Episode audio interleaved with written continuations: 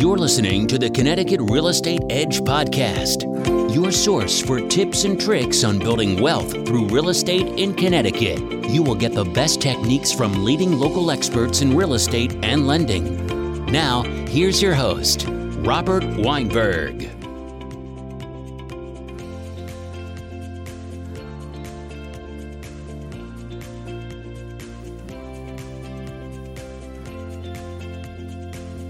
Saturday morning to everybody, and welcome to Mortgage Matters Radio Show and the Connecticut Real Estate Edge podcast, along with Rob Weinberg. I am Gary Byron. Well, good morning, Rob Weinberg. How are you? I'm doing well. How are you doing this morning? Ah, boy. I'm I'm doing all right. I'm hanging in there. You know, I'm doing my best. It's tough. It's a daily struggle. You know always, what it's like. It's not always. easy. It's not easy, but I maybe easy for you, not easy for me, man.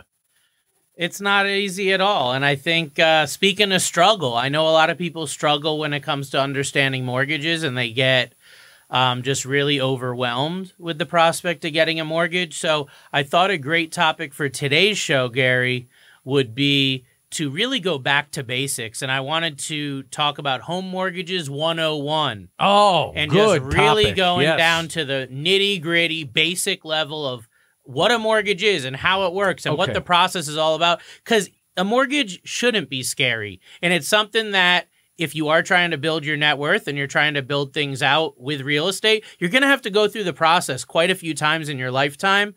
And you want it to be something that you're familiar with. You want it to be something that you're comfortable with. And that's what I really wanted to hone in on today. Okay, then let's. I'm so glad that you were doing this as a topic. It's we should actually do this maybe every two two and a half months because we. I know this is a very popular show. We're always picking up new people that may have missed this mm-hmm. when it you know that when we did it a few months back. Yep. You know, so it's if we're ever going to do a, a refresher or a repeat show, this would certainly be one of the top three that I would I would repeat all the time because this show I know is growing. All right, so let's start with something very elementary then. What are the four factors that go into a mortgage payment? All right. So four factors. You got your principal, mm-hmm. interest, taxes, and insurance. And the insurance would entail property insurance, flood insurance, as well as PMI or mortgage insurance, uh, which is entailed on some loans.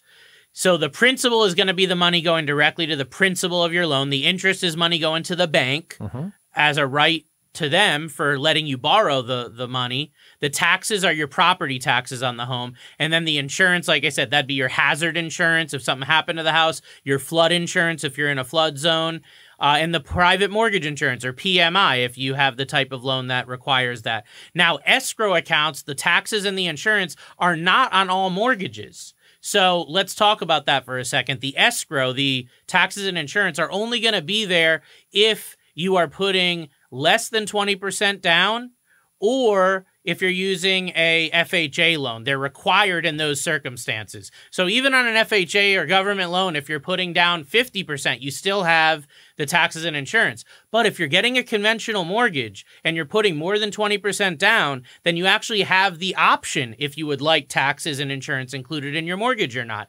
Everyone has a different, uh, you know, different idea of whether they want that or not. For most people, especially those buying their first home, though, taxes and home insurance will be required to be in your payment. What are the different types of mortgage products that are available? Yeah, there's there's a lot of different products, and a lot of people looking at mortgages for the first time think that it's like a one size fits all. You know, what's the rate, what's the payment, and that's it. But there's actually quite a few different mortgage products out there. Let's dive into. So the first one's going to be your fixed rate mortgages. So those are going to be, you know, uh, staying the same for the entire term. Then adjustable rate mortgages. FHA loans through the Federal Housing Administration, VA loans through the Veterans Affairs, and USDA loans through the U.S. Department of Agriculture. So, like I said, fixed rate never changes. Adjustable rate is going to be fixed for an initial amount of time, and then it's going to adjust every certain amount of time. So, an example would be like a 5 1 adjustable rate or a 5 5 adjustable rate. So, the first number in that is going to be how long the fixed period is. So, on a 5 1 program, it's going to be five years. So whatever rate you get is going to be fixed for the first five years. The second number is going to be how often it adjusts. So on a 5 1 adjustable rate mortgage or 5 1 ARM, as we refer to it as, fixed for the first five years, then it's going to adjust once a year after that. On a 5 5 adjustable rate mortgage, it's going to be fixed for the first five years, and then it's going to adjust every five years after that. So that's where the adjustable mortgage is. We'll talk about that here in, in, a minute as far as if it's a good idea or not. FHA is a is a government loan. It's backed by the Federal Housing Administration great loan, especially for first time home buyers. And one of the reasons is it's very forgiving when it comes to credit, has down payments as low as 3.5%, even on multifamily homes, which is very rare. Mm. And it is typically going to be used, like I said, more for people with lower credit scores or people that have a high debt to income ratio. Uh, that's going to be a great loan for them. The VA, like I said, Veteran Affairs loan probably the best loan program in the country, but it's only for veterans and their spouses. So not anyone can get it. The reason why it's so great is no down payment required, 100% financing, no PMI, there's no mortgage insurance on a monthly basis. So the payment on a VA loan is going to be a lot lower typically than any of these other loan programs, uh, you know, all else being equal. Then the USDA, like I said, vet, uh, U, U.S. Department of Agriculture, great loan program, no money down as well, but there's certain specifications you have to meet for that loan. So one of them is going to be it's only for certain areas, mainly rural areas. Um, also, there's an income limit. So if you're someone that makes more than a certain amount of money, depending on the area, you're not going to be able to get that loan. It's for more for underserved types of communities. So there's a limitation on income. There's also a loan limit on how much you can borrow, and there are in these other programs too, but it's more restrictive on the USDA Department of Agriculture loan. They don't want you buying a million dollar home with this thing or a you know eight hundred thousand dollar home. In most areas, it's you know a few hundred thousand. In higher cost areas, it could be you know, four or five hundred thousand, but they don't want you buying a, a, mansion with a USDA loan. That's really not what it's meant for. Um, there are two other loan programs I don't want to get into on today's episode, but I will just touch on what they are so everyone knows. Yeah. Jumbo loans, which are for higher net worth, uh, higher income, those would be multi-million dollar loans or loans above the limitations of these other programs. That's jumbo. And then that's jumbo, and then interest-only loans, which hmm. aren't as popular today, but they were very popular years ago. Those actually allow you just to pay interest on your loan. They can be dangerous, but for certain people, they're actually great loans because they allow you to have a lower payment because there's only interest being paid every month, not any principal. So those are all wow. the different types of loan programs that are available really right now. Uh, some are better than others. Everyone's in a different spot, but you're going to really want to get familiar with this and have your mortgage advisor explain which one of these is best for I you. I can't imagine why you wouldn't want to put any money towards principal, but we'll, we'll another day. Uh, yep. I, I, heard the VA loan is, is really the hottest. I mean, if of course you have to qualify, you got to be a veteran, mm-hmm. of course, but um, I hear that the rates on VA loans They're are phenomenal. Yeah, I mean, yeah. VA loans, like I said, I believe it's the best loan in the country um, for a lot of different reasons. Uh, number one, no money down, no monthly PMI. They're very, very flexible with debt to income ratios, so you can borrow more money typically on a VA loan than you can on others. A VA loan looks at something called residual income, okay. where other loans don't, and that allows you to actually typically borrow a, a bit more money on that. Um, so those are the main reasons why. Also for refinancing, VA has some of the best refinance loans available, especially if you're looking to cash out equity or consolidate. What about Fannie Mae and Freddie Mac? What what are those? Those are the you know fixed and adjustable rate uh, conventional loans that we were talking about. Okay. So they're the ones that'll back those conventional loans. The government. Uh, loans. Fannie Mae and Freddie Mac are really not the government. I mean, I guess they're under conservatorship by the government due to the housing crisis. Um, but they are like standalone entities. You can buy their stock, you know, in the stock exchange. They are, I guess, controlled by the government nowadays because of the way that it's been done. But I've been hearing rumors that they may come out of conservatorship at some point. They've been saying it for years. I don't know oh. if that'll happen, but as of right now, they are not government entities, but they're controlled by the federal government. How is affordability calculated in regards to a new mortgage payment? Sure. So affordability is really looking at how much can you afford versus your income. So mortgage companies and lenders are going to use something called DTI. That stands for a debt to income. It's a ratio, it's a calculation that we'll be looking at, which is your total monthly debts and your total gross income and how much does that entail. So there's a front end debt ratio and a back end debt ratio. The front end ratio is just what your housing expense is. So that'd be your primary home, mortgage payment, property taxes, insurance, PMI if it's applicable. That's the front end ratio. And then the back end ratio is all of your debt, your student loans, your car loans, medical bills, anything that you're paying on on a monthly basis, credit card debt, etc. That's all going to be looked at as far as what's your minimum monthly payment on those versus your gross income. Okay, mm. they're going to come up with a ratio, and then that is where they're going to be able to uh, you know tell you what your affordability is. So on all different loans there's different affordability. That's why it's not one size fits all. So conventional loans like we were talking about fannie mae and freddie mac those are typically going to be capped at between a 45 and a 50% back end debt ratio. And it really is 45 to 50 because it depends. I've seen some people with lower credit where they can't get a little even a little bit above 45% i've seen people with excellent credit in the high 700s or 800s that can get loans approved on conventional all the way up to a 50% debt ratio. So that's phenomenal. Um, FHA, though, is really forgiving when it comes to debt ratios because the FHA loan, which is really popular with the first time buyer crowd, they're going to allow you to go up to 46.99% on that front end, whereas conventional, like we said, is only 45 in a lot of cases. Um, they'll allow you to go up to 46.99. And then the back end ratio on FHA, you can go all the way up to 56.99%. Had many clients get approved all the way up to that threshold. Whereas on the conventional loan, you're maxed out at 50. Like no matter what, you're maxed out at 50, even if you have perfect credit. So now you see why the FHA can be a lot better, especially for first time buyers, people with other debt, student loans, and whatnot that are really trying to get into their first home. VA, like we were talking about, is phenomenal because they don't have a maximum debt ratio. Mm. I've seen VA loans get approved through the automated underwriting system on veteran affairs with even 70, 75% debt ratios. I've heard a client or uh, colleagues of mine in other areas of the country have veterans getting approved with even up to 80% debt ratio, I've heard. And you'd go, why? That makes no sense. Oh, it's That's risky. Yeah. Risky. It's not because the VA uses something called residual income. Okay. Residual income is how much money do you have left over after, after all of your expenses are paid? And they actually calculate in home maintenance, utilities, things like that, that other loans don't calculate in. They do. So they figure even if you have a high debt ratio, if you have a lot of residual income, then you're a higher degree probability that you're going to make that mortgage payment. VA loans are actually one of the best performing loans with the lowest default oh, rates because they use this residual income and it's based on household size. It's also based on what area of the country you're in. So the Northeast has a higher residual income requirement than the Southeast, right? Where the cost of living is lower. The last one I'll touch on before we go to the next uh, topic here is the USDA loan, the Department of Agriculture phenomenal loan, but like I said, there's a lot of restrictions. One of the big restrictions on that, Gary, is the debt to income ratio they'll allow is only going to be around 29% on the front end is all they want with a 41% maximum back end ratio. Mm-hmm. Now, I've seen some people get higher if they have really, really good credit or reserves or, or whatnot, but you know, it's it's a little bit more difficult on the USDA. They're a little bit more picky about that because it is a government backed loan, and they want the people that are getting those loans to really, uh, you know, have the wherewithal to be able to pay them back and perform well when it comes to making their monthly payment.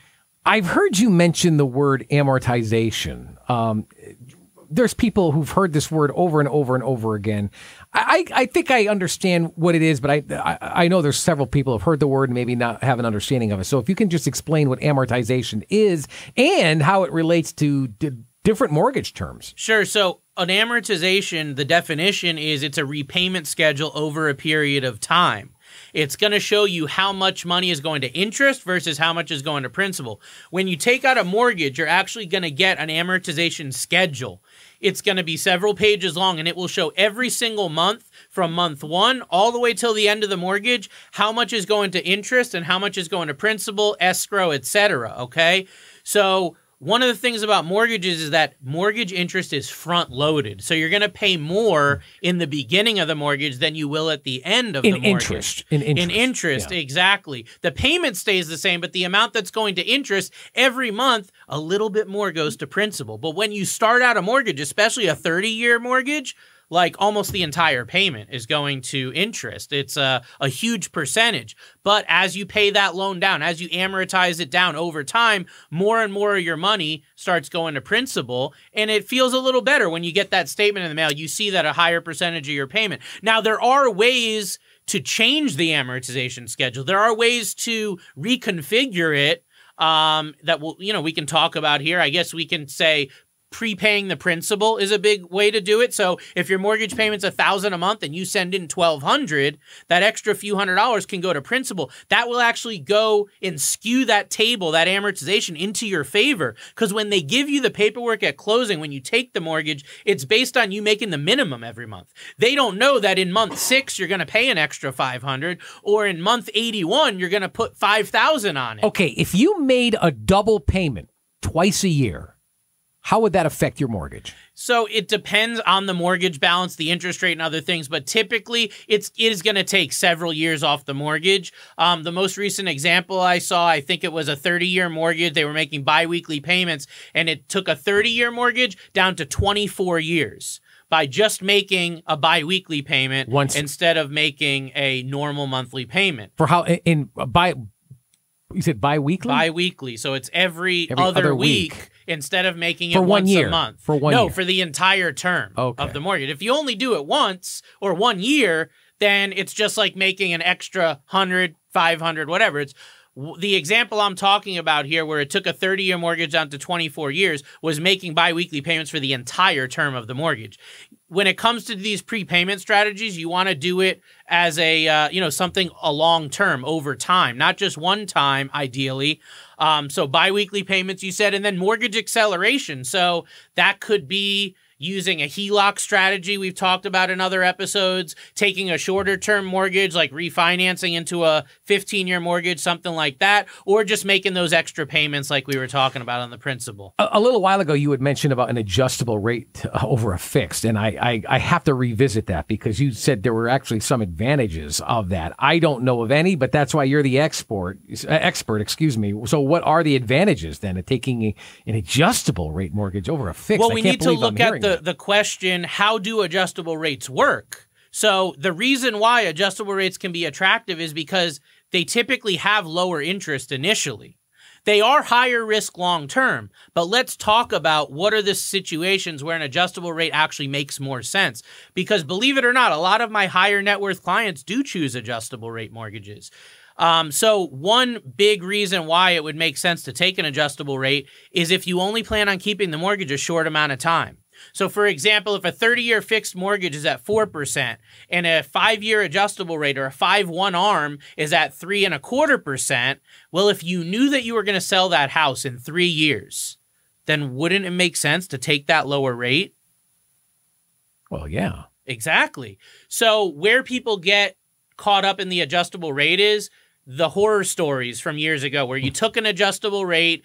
Let's say back then we were even doing two year and three year loans. Now the lowest I've seen is really a five year. I mean, I've seen a three year. That's very very, very seldom, but five year. So a lot can happen in five years. You can get a job promotion, you can make more money, you can have a career change, you can be moving, selling the house, doing all different things. Maybe you have a plan to refinance and put your kid through college using the equity in your home. These are all reason why an adjustable rate might make sense for the right person. Hmm. But an adjustable rate, you really need to begin with the end in mind. If you're just doing it for the low rate, it's going to end in disaster. If you're doing it as part of an overall financial plan, if you're doing it as part of an overall strategy and you have an exit strategy in place, an adjustable rate can save you thousands, even tens of thousands of dollars in interest over the term of the loan. Folks, you are listening to Mortgage Matters radio show and the Connecticut Real Estate Edge podcast, along with Rob Weinberg. I'm Gary Byron. If you like what you hear and you want to listen to this while maybe surfing the net, I'll give you a website where you can kill two birds with one stone. Keep listening, keep listening. We still have a lot more to go, but check out this website.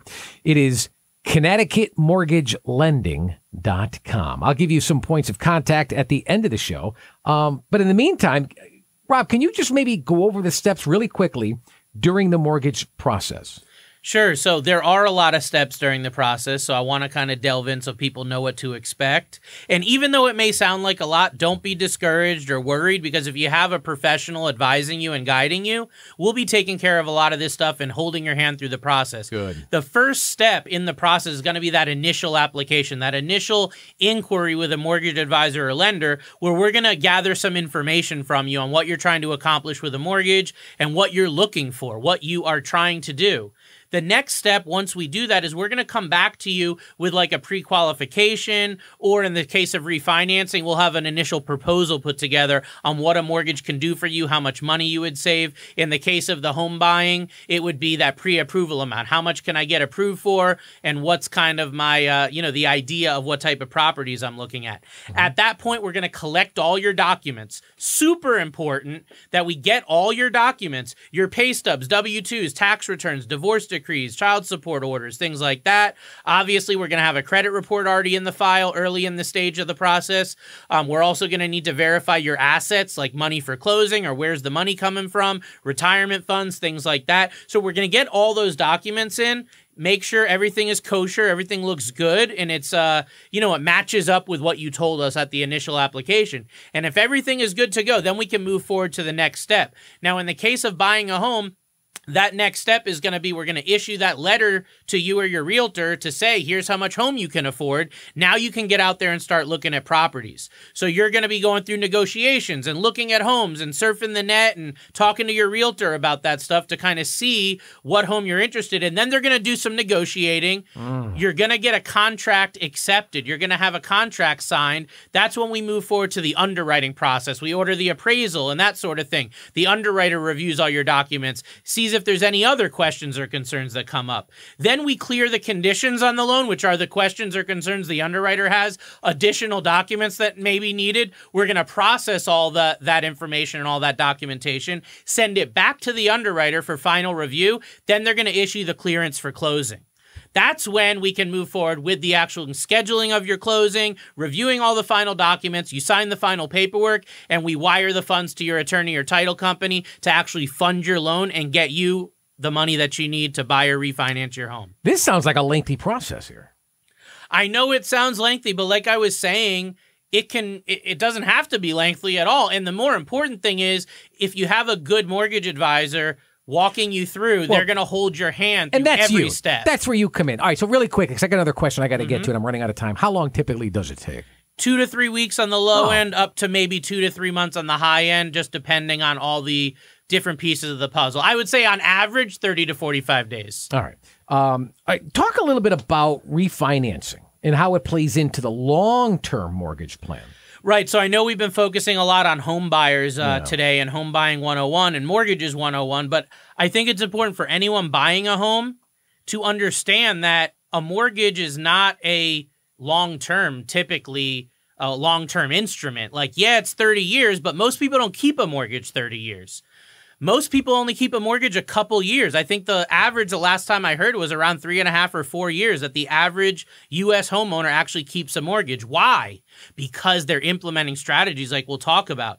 Refinancing is a really important part of that. So, what that's going to entail is using the equity in your home to accomplish goals, which we've obviously talked about in very, very uh, high detail in some other episodes. So, what we're talking about is going to be like getting rid of the PMI on your mortgage. Maybe when you bought it, you had a low down payment. Now you've established some equity in your home. We can get rid of the PMI or lower it, free up some, uh, you know, free up some money on a monthly basis. Also, lower your interest rate drop your monthly payment, take you to a 15 year, a shorter term mortgage, pay off your home sooner.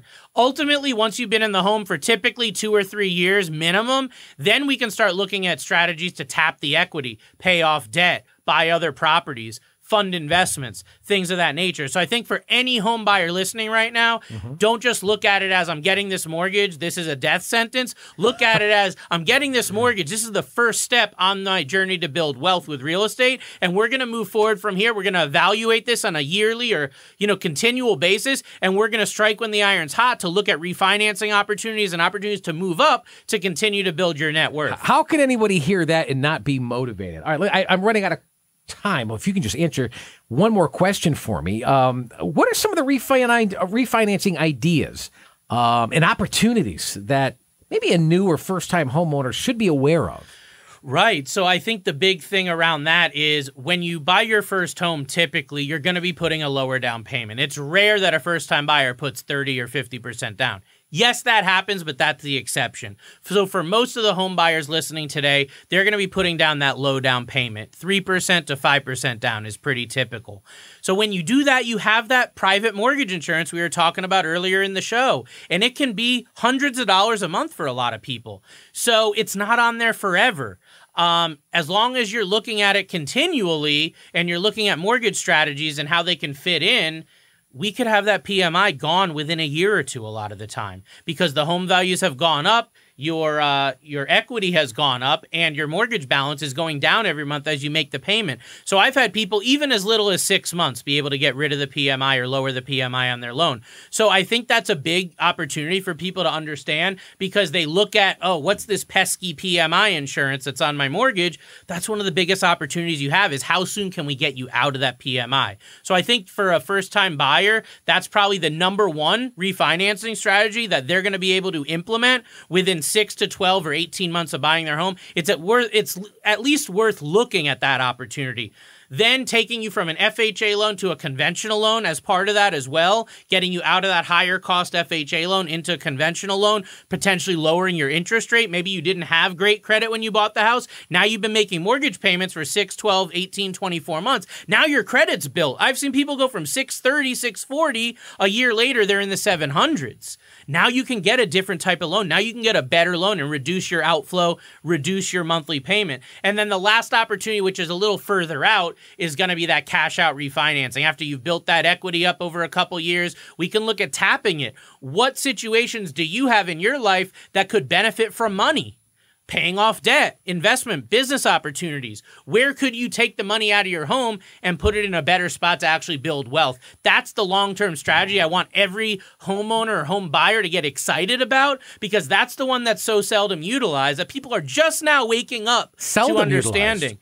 It's the most seldom reason wow. people refinance is cashing out equity. Most people just do it, like we said, pay off, uh, or excuse me, get rid of PMI, go to a conventional what's, loan. What's the more popular one though? Than than I just would, what's I called a was... rate and term refi, oh. lowering your rate, lowering your payment, getting rid of PMI. Okay. I think the last statistic I saw on that was around 30, 35% of refinancing was cash out refinancing. So it's definitely the minority, but for those who understand it, it is the key. Folks, if uh, you've got, uh, so you, if you're looking for more information, oh my goodness, boy, do I have a website for you to go to. It's www.connecticutmortgagelending.com. Once again, connecticutmortgagelending.com. If you've got a question that you'd like to have answered right here on these very airwaves, hey, maybe as soon as next weekend, boy, then get your computer going or, or your uh, your iPhone or your uh, Droid going and email Mortgage Matters Radio Show at gmail.com. I also got a phone number. I want you to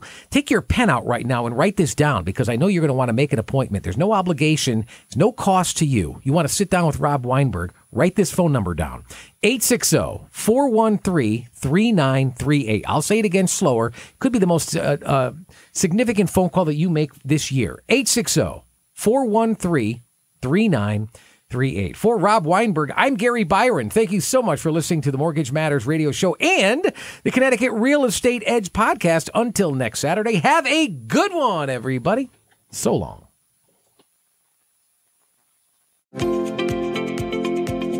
Thanks for listening. If you have questions about the information we've covered or would like to discuss mortgage financing for your situation, you can reach Robert Weinberg by visiting www.robgw.com.